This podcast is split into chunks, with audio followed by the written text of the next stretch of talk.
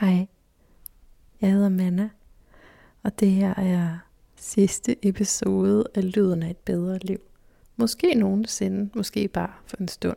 Det var faktisk ikke meningen, at sidste interview, episode 141, skulle være det sidste interview i den her podcast. Men i den her aller sidste udgave, for nu, vil jeg fortælle dig om, hvorfor det alligevel er blevet sådan, og har været, og er helt nødvendigt, at det er sådan. Og så vil jeg også fortælle dig lidt om mit liv, fordi udgangspunktet for min quest og min søgen, og det jeg ligesom begav mig ud for at udforske, undersøge, det har jo bundet i mit eget vanvid. Ikke?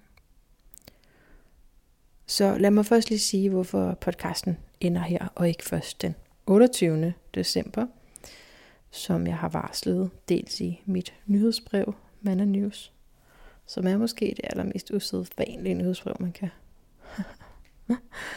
man kan opsnappe. Og hver gang jeg sender det ud, så er der sådan 25, der fremmelder sig, fordi de troede, det var noget andet. Jeg har både skrevet det der, og jeg har også sagt det i de forskellige, jeg sagde det, tror jeg, i sidste outro, og jeg har sagt det i den, hvor jeg har en lang ene episode selv også. Øh, så, så det var bare, fordi jeg har forberedt dig, kære lytter. Hvis du har været med mig, så har jeg forberedt dig. Fordi jeg har godt kunne mærke i noget tid, at der var en eller anden skævvridning her i forhold til øh, at øh, understøtte mig. I forhold til også, at altså folk kan også se det. Nu fik jeg lige nogle kommentarer her øh, den anden dag på Facebook med om, hvor utrættelig jeg var. Og om jeg havde taget et eller andet og sted, og det er jo simpelthen så dejlige, søde mennesker, og jeg kunne godt bare sige, ja, jeg har altid super høj energi. Men sagen er lige i den her tid, har jeg virkelig godt kunne mærke, at jeg ikke har haft energi til det, jeg har lavet. altså. Og det har jeg normalt. Men ja, måske, hvis jeg lige fortæller dig lidt her, så kan det være, at det begynder at give mening alt sammen. Det håber vi. Men i hvert fald så har omgivelserne også spejlet det for mig, at både Facebook-kommentarer, men også i virkeligheden. Folk, der har sagt, okay, det var da godt nok meget, du kunne producere, når nu ikke du er ansat. Når nu ikke du har det der talkshow, du gerne vil have, hvor du faktisk får løn for det, så er det meget. Ja. Jo, nu skal du høre. Jeg fortæller lige en historie. Bare som et eksempel på, hvordan det er at være podcaster kan være, hvis man er ekscentriker samtidig. Så for et par måneder siden modtager jeg en bog fra et super godt forlag. Øh, ja, det kommer om til jeg ikke nævner, men det, jeg skal nok nævne dem på, øh, til sidst. Øh, jeg læser bogen selvfølgelig, og forelsker mig helt i budskabet. Det handler om den kristne mystik. Og det synes jeg som minimum, at der var to gode grunde til, at jeg skal interessere mig for, både fordi jeg selv ligesom har den baggrund, jeg har religiøst, og derfor kan stille nogle mere indsigtsfulde spørgsmål til det, og er meget videbegærlig også på den spirituelle dimension af kristendommen, og den forståelse af noget, jeg ikke har set tidligere. Ikke? Og så fordi det var oplagt som en juleepisode, som er svær at planlægge med almindelige mennesker præcis oven i julen. Så det var faktisk, øhm, det blev faktisk her i forgårs, at jeg tog til Sønderjylland for at interviewe øh, forfatteren her. Nå, men ja, altså, og, jeg, og jeg har jo rejst øh, for interviews før, som du har måske har set. Øh, men der hvor de, de skriver, eller jeg, altså, de fortæller mig jo, at de har sendt mig den her bog, og om det var noget. Øh, og det, i den der korrespondence, så finder jeg ud af, at vedkommende her, forfatteren her, bor så langt væk. Og så spørger jeg, jeg ved godt, det lyder som en lille ting, men så spørger jeg, om de kunne tænke sig at dække min transport, hvis nu jeg også laver flere episoder ud af det. Jeg kunne lave det sådan små afsnit. Og de siger ja. Det er totalt optur for mig, fordi det er første gang i podcastens levetid, at der har været en decideret aftale om noget, der har involveret penge. Okay? Altså, det, det er simpelthen også første gang, jeg spørger, men jeg har ikke lige vidst, hvordan jeg skulle. Altså, jeg har ikke lyst til at lukrere på det på en eller anden måde, men, men altså lige i forhold til, at jeg rigtig gerne vil interviewe ham, og at der bare var helt vildt langt fra København til Sønderjylland, økonomisk langt i hvert fald, ikke? så var det bare så dejligt, at de sagde, at det, det kunne godt dække transporten, hvis jeg sendte en kvittering og fik styr på det praktiske. Okay, så fuldstændig lykkelig over at få dækket det, kører jeg til Sønderjylland, og så er der, ja, altså så går det faktisk ikke særlig godt. Personen er øh, virkelig sød, og der er slet ikke noget der, men der er fuldstændig tilrøget i lejligheden. Der er så tæt røg, at jeg tror, at jeg aldrig nogensinde kan blive ren igen. Og jeg er virkelig røgallergiker. Jeg kan slet, altså, det går sap lige i hovedet på mig. Fuldstændig. Så jeg starter jo også mødet med en hovedpine. Det er ikke noget godt udgangspunkt, skal jeg helst også sige, som interviewer, fordi der skal man egentlig bruge hovedet ret meget af min oplevelse. Selvom jeg prøver at bruge øh, hjertet også, så er det som om, der er meget hovedenergi. Ikke? Og da vi så ligesom sætter os ned, er det faktisk også rigtig svært at tale sammen. Altså jeg kommer med mine spørgsmål til den dogmatiske del af kristendommen, som jeg jo har været ked af, at jeg har været i tidligere, og forfatteren forstår ikke helt altid, hvad jeg siger. og jeg trækker tiden ud, så lang tid som jeg kan. Altså sådan, øh, ja, jeg er der samlet set to og en halv time, hvilket jo ikke er så lang tid, men det var så lang tid, som jeg nu kunne holde det ud lige i, i røgen. Og igen, det er slet ikke for at sige noget sådan nedsættende om nogle andre, men, og det påvirker bare mit system rigtig meget. Men altså, jeg, jeg prøver at trække tiden ud også i, i optagelsestiden. Jeg kan ikke huske, hvor lang tid det var. Fordi jeg ligesom venter på det her punkt, hvor vi mødes i samtalen. Ikke? Og det er det, jeg synes, der gør, at de her møder, samtaler, er værd for dig at lytte på, for andre at lytte på. Så der er nødt til at komme der, hvor vi ligesom i en eller anden grad smelter sammen, oplever et form for flow, og her er vi sammen, og vi er et sted, hvor vi ikke konstant afbryder hinanden. Det, det er et meget godt ydre tegn på, at man ikke er spillet helt, man er ikke helt synkrone. Øh, men altså, det er ikke det mest afgørende, men det, det kunne være et lille pejlemærke i hvert fald, hvis man skulle være i tvivl. Men anyway, jeg skal jo så ligesom tilbage. og har fire timers køretur i bilen tilbage igen. Så selvom jeg ikke bliver mæt ordentligt, så tænker jeg, det skal nok gå. Jeg ringer også til forlaget og siger, det bliver ikke til flere afsnit det her. Det bliver til et, og det ene, det klipper jeg godt og grundigt ned. Og så indsætter jeg noget musik, og det bliver mega godt. Jeg siger det ikke så overlænt, vel? Fordi jeg er faktisk sådan lidt, føler mig meget ansvarlig lige pludselig, fordi jeg har fået de her transportpenge. Så men de siger, at det er totalt cool. De er mega søde. Så kommer jeg hjem, og er selvfølgelig fuldstændig bustet efter 8 timers køretur, og, og alt for lang tid i bare røg.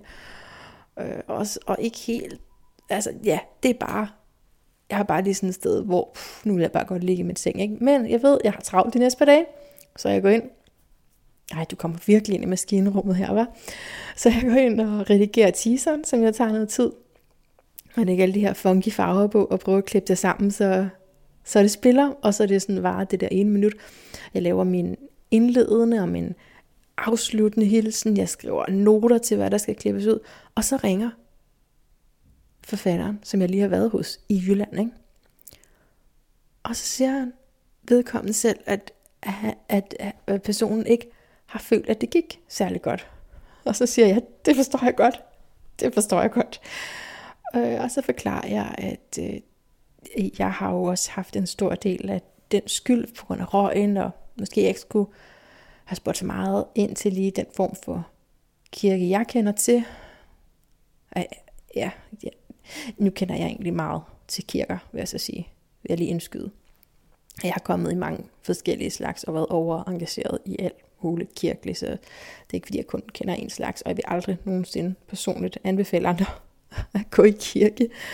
Altså, det skulle lige være, hvis det var sådan en meget særlig situation, hvor du alligevel er sådan godt fucked op i hovedet, eller altså hvor det ligesom kun kan blive bedre, så, altså, så kan du sagtens gå i kirke, fordi det mindste er der ånd i kirken. Der er ånd, og det kan man mærke. Og måske hvis du er typen, der har brug for nogle rammer, så kan det også være rart. Ikke? Men ellers så, så, ja, så har jeg nok fået nogle ret markante skytteholdninger lige til det kirkelige. Det, altså jeg synes i hvert fald, at det er lidt deprimerende, hvis man oplever, at der ikke findes andre steder, andre oaser med ånd og kærlighed og fællesskab, end det her meget traditionelle, religiøse, og, og dermed også sagt fjendske, altså i min oplevelse. Nå, det, det er tidsspor. Skal vi ikke tage det en anden gang? Det vil jeg meget gerne diskutere. Noget af det tror jeg er reelt nok, at jeg mærker, og noget af det er sikkert baseret på et gammelt sår. Så det skal du ikke tage for gode varer nødvendigvis. Du kan bare gå i kirken. Nå. Men i hvert fald, jeg spørger jo ind til lige sådan nogle ting, som jeg synes har været svære. Øh, og forfatteren siger så, nej, men det er ikke dig, det er mig, og så kører den lidt. Og jeg forsikrer vedkommende om, at jeg har en god producer, som klipper sammen for mig, og vi skal nok sætte noget sammen, om ikke andet, så bliver det bare en halv time, og sætter noget musik ind. Øh, og det er ikke fordi, jeg normalt bruger musik, men lige den her person lavede selv noget musik. Bare sådan, så turen ikke var forgæves også, ikke? Og så siger personen så, ja, okay, men jeg vil godt have det hele tilsendt. Øhm, altså til at kunne lytte igennem. Og det er man jo i sin gode ret til. Det skal du også vide, hvis du bliver interviewet til en podcast nogensinde. Selvfølgelig er man det. Øh, men du skal også vide, at det er i hvert fald mig og for mange andre, som jeg har talt med, så er det også en ren pine, når det sker. At den, man har interviewet, siger det. Øh, ja, jeg, har, jeg har prøvet det rigtig mange gange. Og nogle gange kan man fortælle folk ud af det. Ikke? Og andre gange, så må man overgive sig og sige, okay, okay, okay, så lidt du igennem. Ikke? Og så får man jo så de her 10 forskellige steder, der skal klippes ud. Og altså, jeg har selv klippet også noget af tiden, men det var aldrig blevet rigtig godt. Vel? Så derfor så er det jo, har jeg jo en anden til at gøre det for mig. Og så skal jeg jo sige til ham, det og det og det og det. Og det bliver han ikke særlig glad for. Og øh, går det meget over tid, jamen, så er det jo mig, der øh, hæfter for det økonomisk. Ikke? Og det tænker man ikke lige på måske som, som gæst. Men anyway, så det var sådan en, ja, okay, jeg sender det. jeg sender det. Og øh, så vi har den her lange skriftlige korrespondence, og det havde vi faktisk, før jeg overhovedet kom over, så lang, som jeg aldrig har haft med nogen anden. Altså virkelig, virkelig lang. Altså jeg har skrevet så udførligt med noter. Selvfølgelig totalt kaotisk, fordi mine noter, det er mine noter bare. Men, men i hvert fald, jeg brugte rigtig meget krudt på at skrive frem og tilbage inden. Og igen, det her det er overhovedet ikke personspecifikt. Det lover jeg. Det mener jeg af mit hjerte. Det her, det er for at give et eksempel på, det er for at give et eksempel på, hvor meget der egentlig kan føles som spildte kræfter, når du som podcaster ikke har et brand som Sloggy eller Irma, som sponserer nogle penge uanset de her udfald, som jo vil opstå. Det, det opstår jo, så det, det sker jo. Så det er kun derfor, jeg fortæller det. Og så er det jo så, at personen her skriver til mig, jeg vil ikke have, at du sender det. Det må simpelthen ikke blive udgivet. Ja. Og igen, det er ikke for at, altså for at fortælle jer, oh, hvor hårdt det har været øh, at være podcaster eller et eller andet. Øh, hvis I har emneuge om podcasts, vil jeg så godt lige sige, så kommer jeg meget gerne med alle mine eksempler, fordi så kan jeg få lidt outlet for min offertrang. Ej, det, det, øh, grundlæggende så har det været et kæmpe privilegie at lave de her interviews. Det ved du. Lov mig, at du ved det. Det har været et kæmpe privilegie at møde de her mennesker, og at sende det ud til dig.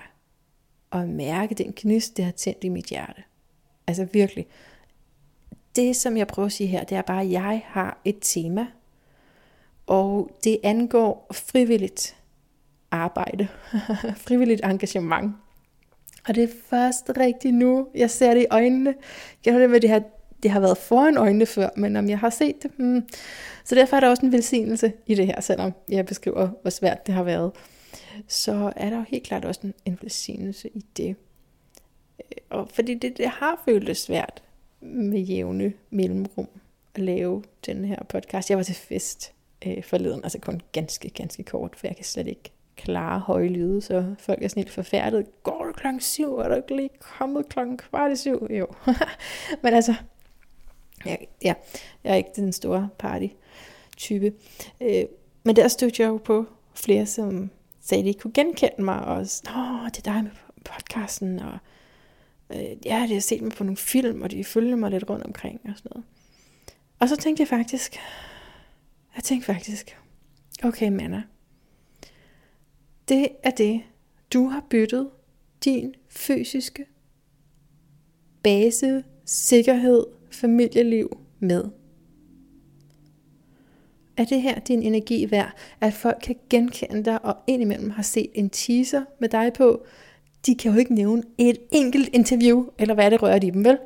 Så bliver jeg sådan helt, så kommer jeg og bliver sådan helt indigneret. Og det er jo talt ud fra en meget utålmodig del af mig. Ikke? Nu er du bærer med mig, fordi jeg vil jo så gerne have, at det jeg laver når ud til flere. Så, Øhm, og så også fordi, at det faktisk ikke nærer mig i sig selv, at være en, man har set før.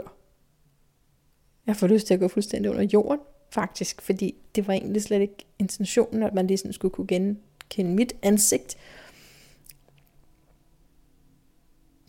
I hvert fald ikke uden at knytte det til noget meget, meget positivt, som man har fået med sig. Kan du huske episoden med Finn op i går?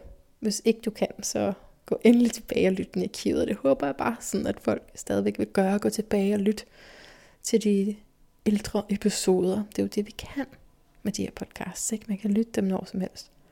Men lyt, med den, lyt til den med øh, Finn går, fordi han taler om det her med at være i en fase, hvor han prøver at komme af med sin kendthed igen. Og altså, ikke fordi jeg overhovedet forstår, hvordan det er.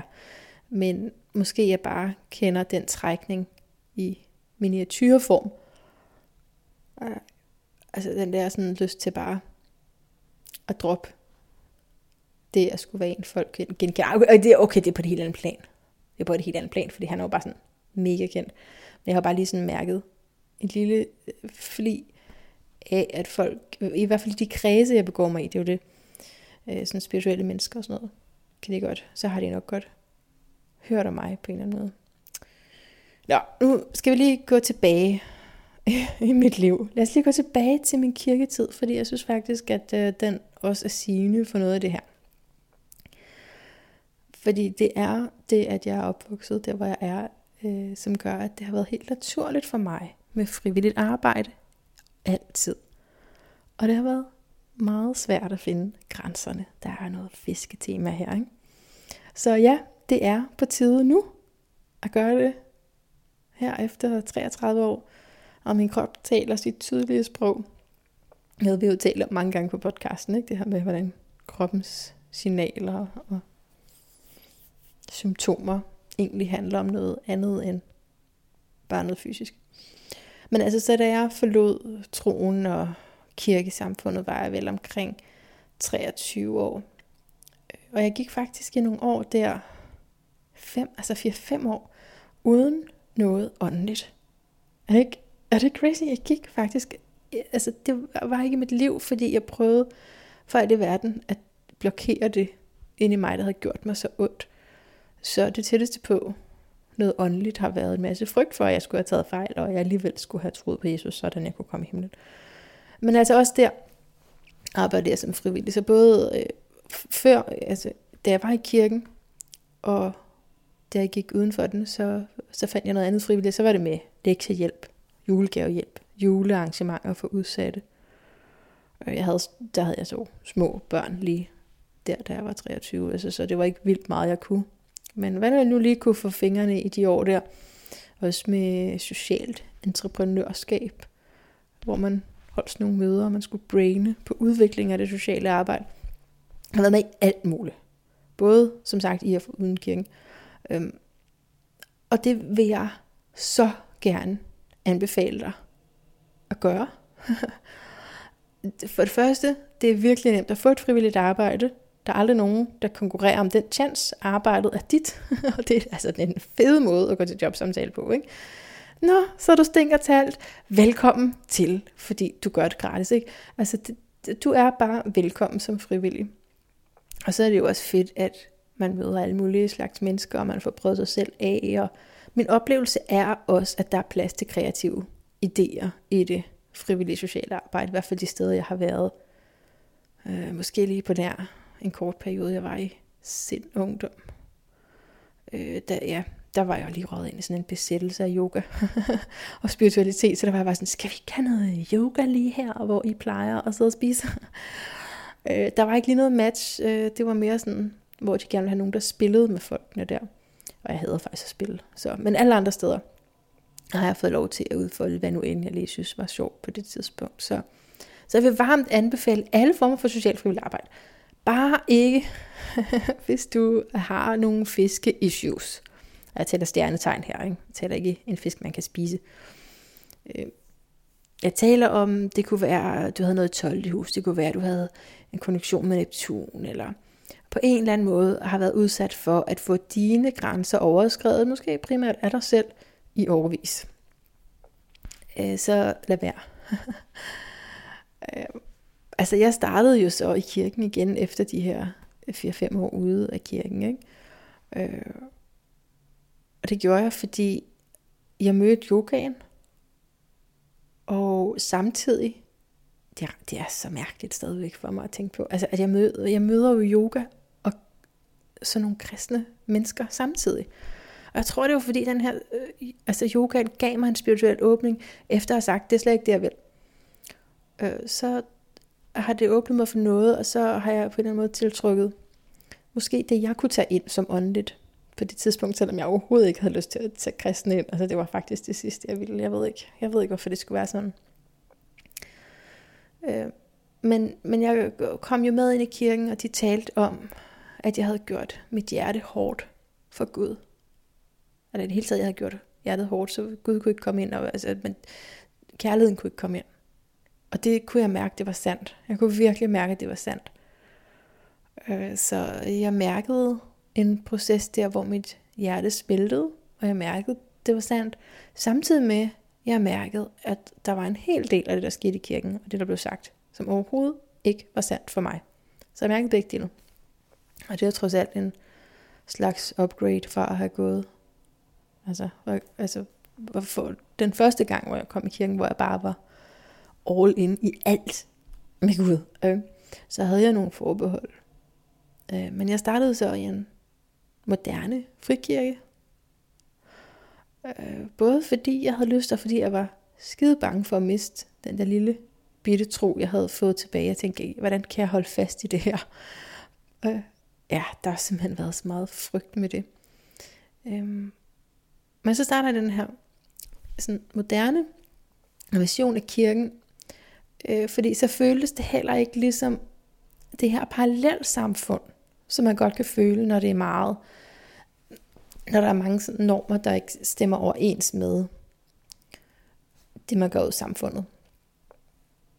Og jeg glemmer aldrig, hvad præstens kone sagde til mig første gang, vi mødtes. Jeg stod med øh, børn i armene, så vidt jeg husker det. Jeg tror, jeg, bare, jeg havde min datter i armen, og jeg tror, min søn stod, altså stod på gulvet, og jeg holdt ham i hånden. Det var nok bare sådan, men jeg følte, jeg følte mig hektisk. Og jeg fortalte sådan, at jeg har de her børn, jeg vil gerne være frivillig.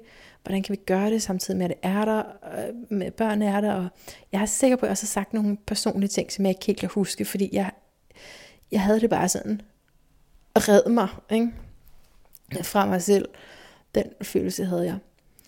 Øh, og så sagde præstekonen her, You're awesome. You're so awesome. det sagde hun, altså det sagde hun, fordi det var en engelsktalende kirke. Hun er fra Australien. Øh, og jeg blev bare sådan helt blød. Jeg var bare sådan, jeg kan ikke huske nogensinde nogen, der har kaldt mig awesome på den måde. Jeg blev sådan helt vildt flatteret og glad, og det er jo også sådan en person, som har en ret høj status i kirken, som står og siger det til en i øjenhøjde, you are awesome. Og hvis man så lige kommer i sådan en kirke i noget tid, så lærer man også kulturen at kende, og man finder ud af, okay, det er sådan noget, man siger konstant til hinanden.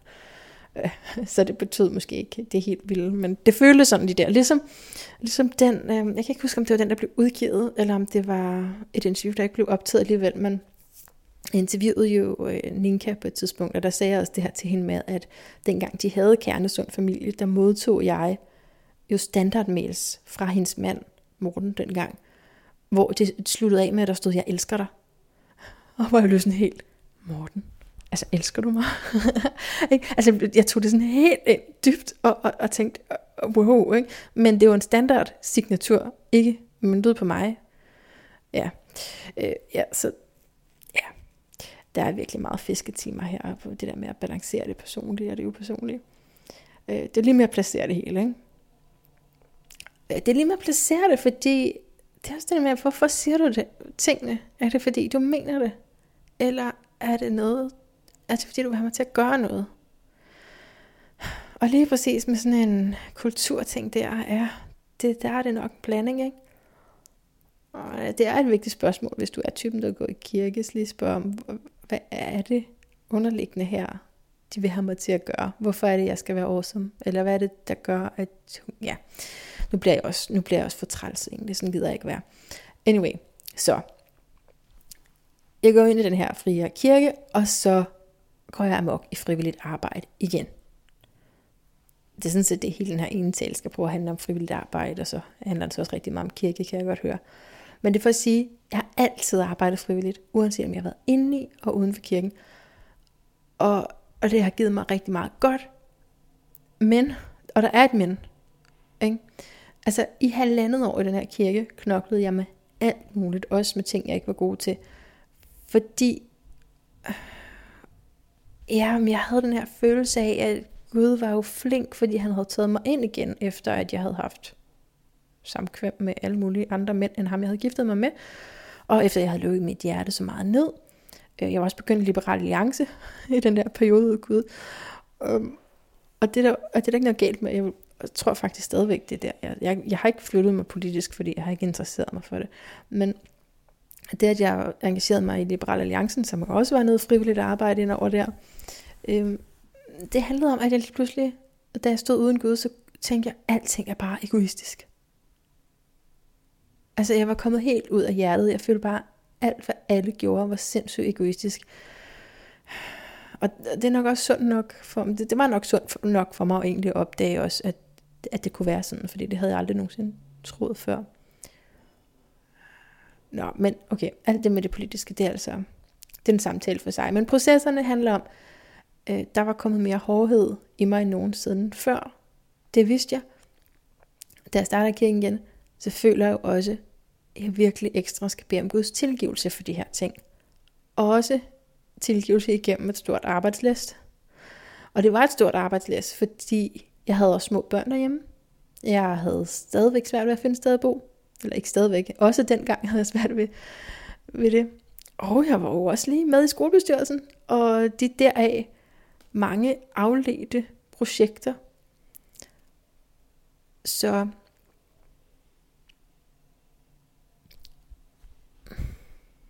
Så der var bare frivilligt halvøj non-stop i mit liv.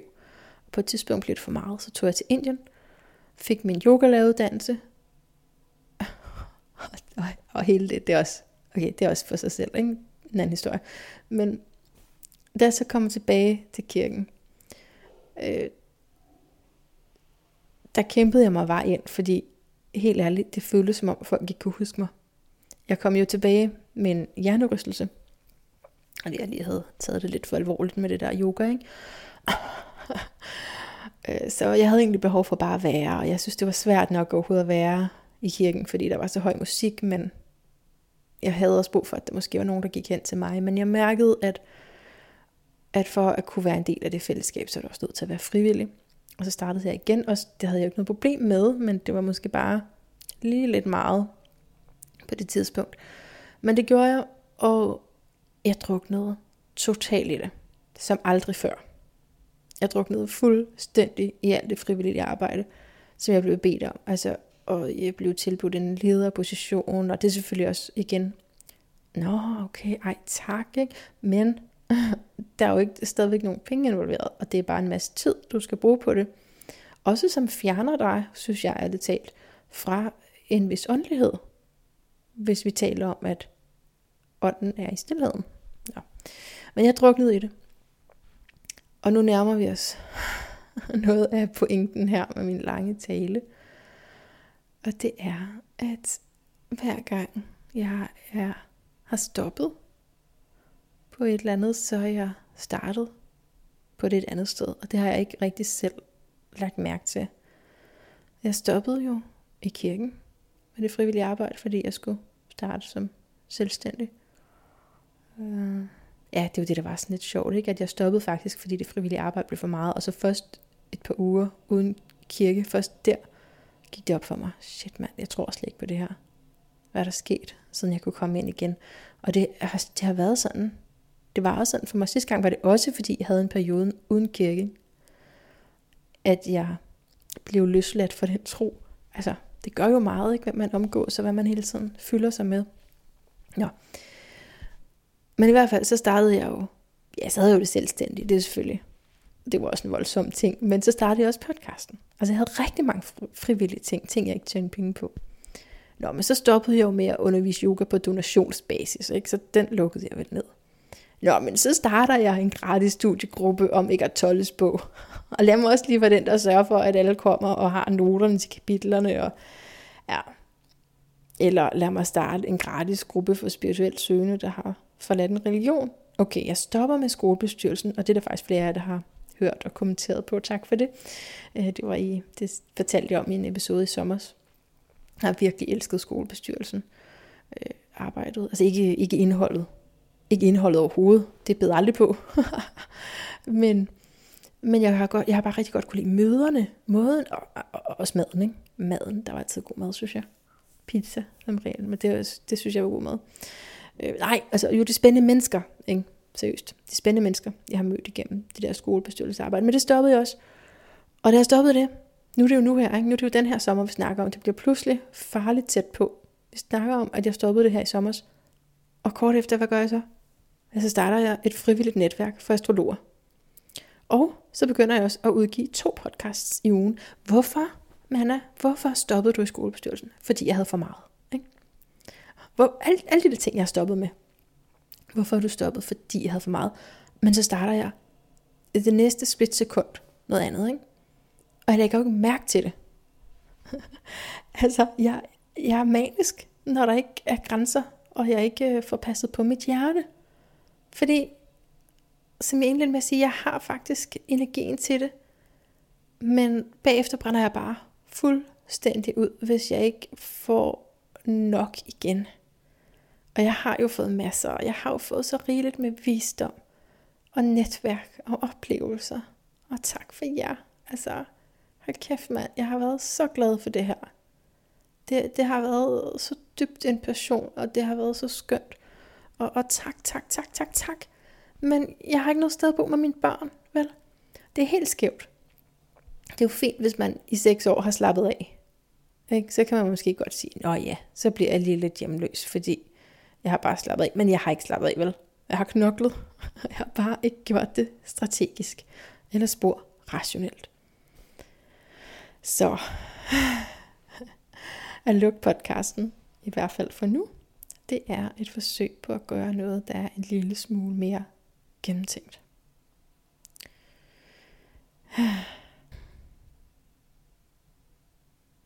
Og det var ikke let for mig heller at skulle stoppe det her. Slet, slet ikke. Øh, jeg havde kalenderen helt bygget op med spændende mennesker. Men altså, jeg ved jo godt, at for dem er det bare sådan, nå okay, hej hej. Mens for mig er det en kæmpe ting, det der med at aflyse. Ikke? Den sidste svarmail, jeg fik, hvor jeg skrev, at jeg var nødt til at aflyse og undskylde mange gange og sådan noget. Så stod der bare, okay, vi tælles ved. og det er jo, altså det kan godt være, at det er jo undertrykt ulykke inde i den person der, men umiddelbart så er det jo fordi, det ikke er så vigtigt igen, og det er så godt at huske på, også for dig, hvis du er noget, du har svært ved at aflyse, du føler, du er forpligtet til det, du har lovet det, du har skrevet frem til informationen, men prøv at høre, folk finder nok noget at lave, ikke? Og jeg skal nok lige nævne dem til sidst, som jeg ville have interviewet. Så de lige kan få lidt credit for at have sagt ja til mig. Og nogle af dem har også læst længere oplæg og skrevet frem og tilbage til mig. Så, så jeg skal nok lige nævne dem ved navn. Jeg troede jo, det kunne gå ikke? året ud. Men øh, efter den tur til Sønderjylland der, det, det har sat min krop helt ud, hvis jeg skal være ærlig. Øh. Øh, det er, det er, og så på et tidspunkt kan du det, så er der ikke andet end ærlighed tilbage. Og jeg vidste jo godt, jeg havde jo skrevet frem og tilbage med den her person, og jeg vidste godt, der var et eller andet, som alligevel sagde mig, ah, er det nu helt klart, at det er godt det her. Men jeg følte et ansvar, en pligt, og tog afsted alligevel, og det er jo så vigtigt at huske på. Prøv lige engang at mærke den der intuition. Du ved det godt. Men når ikke du tager dig tid, så mærker du det ikke lige så kraftigt. Og hvor meget pligt og ansvar har du egentlig over for hvad, man er? Og de er jo, altså de seneste interviews her, de er faktisk lavet på et underskud. Og det ved jeg godt, det må man ikke. Det må man ikke, og det vil jeg faktisk overhovedet ikke. Det, det følger ikke min egen livsprincipper at lave ting på underskud. Men jeg tænkte bare, ej, jeg er nødt til lige at gøre året færdigt. Men det var ikke sådan, det fungerer. Vel? Prøv at høre her. Vi er blevet givet et hjerte, vi skal passe på. Vi er blevet givet et hjerte, vi skal passe på. Og det er først nu, det rigtig går op for mig, det her det er lige en pointe i pointen, det her med, det første nu.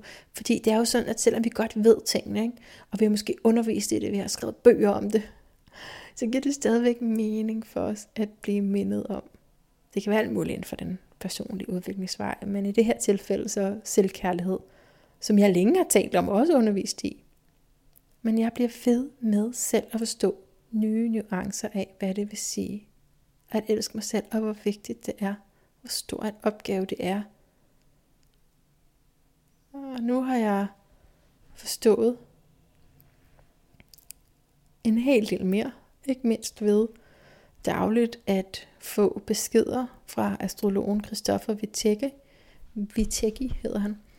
Øhm, og igen, der er ikke nogen sponsorater her, men jeg vil jo gerne anbefale de dygtigste mennesker. Øh, og hans budskaber er ja, det er jo så sådan en betalingsservice, man, man kan gøre helt klart anbefale, hvis du kunne tænke dig det. Men ellers er der jo alle mulige andre, hvor man også kan give et eller andet, og så øh, får man ligesom nogle, nogle beskeder løbende. Det er min opgave at tage vare på mit hjerte, for hvad hjælper det, hvis jeg prøver at være der for mine børn?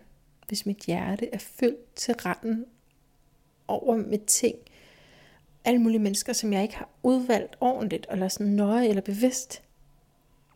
Altså, så har jeg lavet sådan en meditation forleden på hjertet.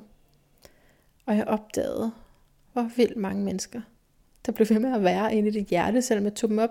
Altså, sådan en meditation, hvor man skulle tage alt op af sit hjerte, for at rense ud.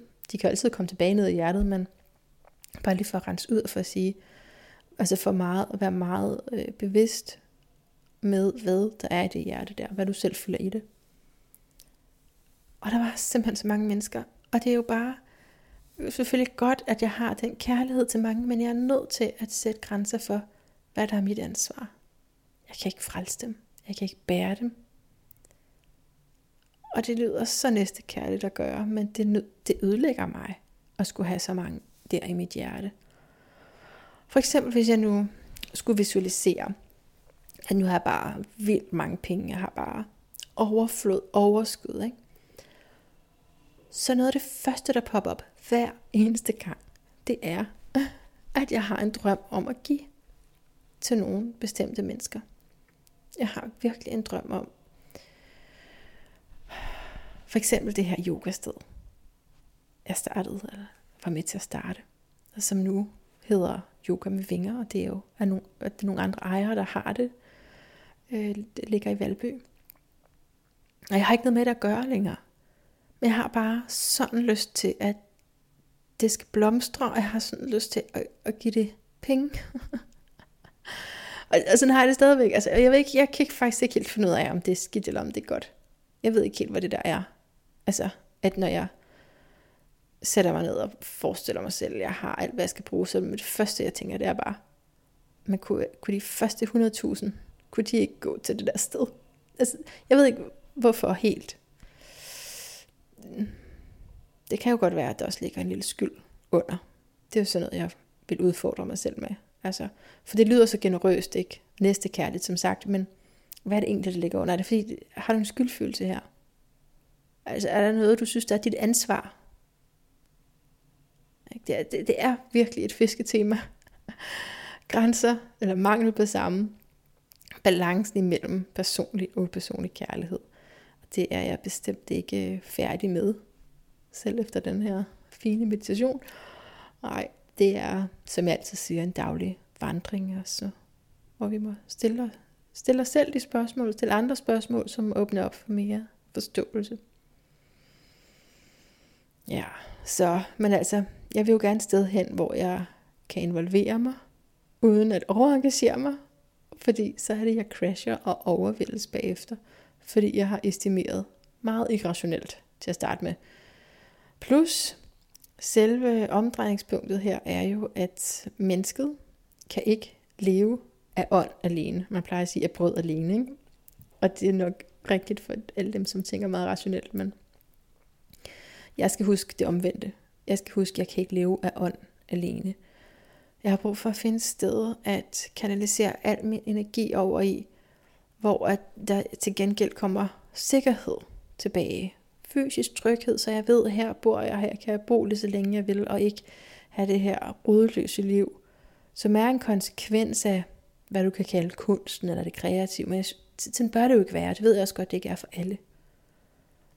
Og jeg har også tænkt mig herfra at gå efter at få noget af materiel værdi for det, jeg laver. Er det ikke godt, at jeg endelig er nået dertil? Hold kæft, mand. Nå, men når alt det er sagt, og tak fordi du har lyttet til alt det her. Når alt det er sagt, så er jeg jo freaking glad for, at du har lyttet med. Og hvis du savner mig, så tjek min hjemmeside, mand.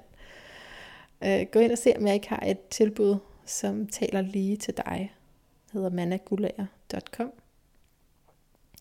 Og jeg skulle også nu at nævne nogle navne. Ja, jeg skulle nævne nogle navne. Jo, altså dem jeg skulle have interviewet. Jeg skulle have interviewet øh, Rikke Hertz, som jeg har interviewet før. Men jeg skulle interviewe hende på baggrund af den nye bog, hendes anden bog, som er rigtig god. Um, karma og synkronicitet og mod. Åh, oh, ja, jeg kan mærke, at jeg helt ked af det. Nå. Jeg har den faktisk lige her på lidt Jeg For det. Herovre.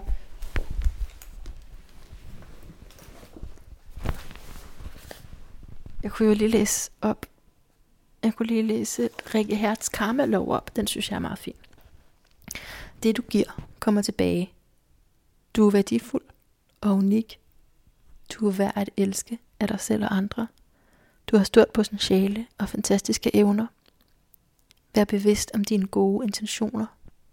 Du ved en masse og kan altid lære nyt. Du kan, hvad du tror, du kan. Du møder alle af en grund og kan altid lære noget af dem og de af dig. Du har din egen frie vilje. Du er ansvarlig for dine handlinger. Den synes jeg er rigtig god. Nå, og så skulle jeg også have talt med Lej Yde, som jeg har talt med også i på YouTube-kanalen. Det er en hakket version internettet stank, der hvor vi var. Og jeg fandt ikke ud af det, før det var for sent. Men der er mange, der har sagt, at det var en rigtig god samtale. Så det vil sige, andre kan godt få det til at spille, så du kan også godt se med, hvis du har lyst til at høre det. Fordi han er meget, meget inspirerende og arbejder med de her spiral dynamics, som jeg vildt gerne også vil høre om. Øhm, ja, så havde jeg faktisk også et, en aftale med Hassan Prejsler, Mm. Fordi der var også, synes jeg, noget vi lige med fordel kunne afslutte. Og så havde jeg også en aftale med, formentlig den var ikke kommet helt på plads, med øhm, Luca Sofia fra podcasten Flow Galore. Øh, hun er virkelig et fantastisk bekendtskab, altså meget, meget spændende. Mm. Og så havde jeg en samtale med Erik Meier, øh, som heller ikke nåede at blive altså, vi har bare skrevet alt for meget sammen, og han fik ikke min mails og det, alt muligt. Men han har oversat øh, en, den tibetanske dødebog, som jeg rigtig gerne vil. Og så var der også nogle med nogle tarotkort, hvor der, det var også sådan lidt ud i fremtiden. Der var den her med stemmen, øh, med stemmens betydning. Øh, og så var der den med fremtiden, fremtiden er spirituel. Der er også sådan flere, som, hvor vi heller ikke helt har dato på, jo, så var der en med øh, Sine, som er en, jeg har faktisk har skrevet en på med, som jo ikke er udkommet. Men hende må jeg på en eller anden måde at snakke med alligevel på et tidspunkt. Jeg synes, du skal holde øje med YouTube-kanalen. Fordi det, der jo sker, så snart jeg i mit hoved har sagt, okay, nu er der ikke mere lyd end et bedre liv, så tænker jeg, nå, hvordan kan jeg så bruge mit øh, lydudstyr og den her platform? Men det skal jeg ikke, vel? Fordi pointen er ligesom, fokuser din energi, så du finder din base mana. Ikke? Men, men altså ja, hold nu lige øje alligevel med YouTube-kanalen, fordi man, det, det er ikke altid, det kræver særlig meget lige at tage sin telefon op og sige nogle ord der. Det kunne jo være, der kom noget godt på et tidspunkt. Ikke? Ja, og der er sikkert også flere, jeg ikke lige har noget at nævne. Øhm, jeg vil også nævne øh, visdomsbøgerne, som er et virkelig spændende forlag. Jeg tror, det er familieejet. Det er i hvert fald sådan småt, og de udgiver kun meget sådan, ja, altså visdom, vis mænd og kvinder. Så virkelig tjek det ud. Også det her øh, content publishing. Øh, der har vi holdt nogle live arrangementer sammen. Det er også virkelig spændende. Så i det hele taget vil jeg bare gerne anbefale alle, som er fulde af visdom og kærlighed og tak, fordi I er det. Jeg anbefaler jer hermed, og vil gerne løfte jer, så at verden kan blive et bedre sted at være. Nå, indtil vi høres ved igen, som vi forhåbentlig gør på en eller anden måde. Så gentænk alt. Bare fordi, måske det er længe siden, du har gentænkt alt. Ikke? Måske især, måske især, det du har sagt ja til, men som du kan mærke, måske at du ikke skal sige ja til lige nu alligevel.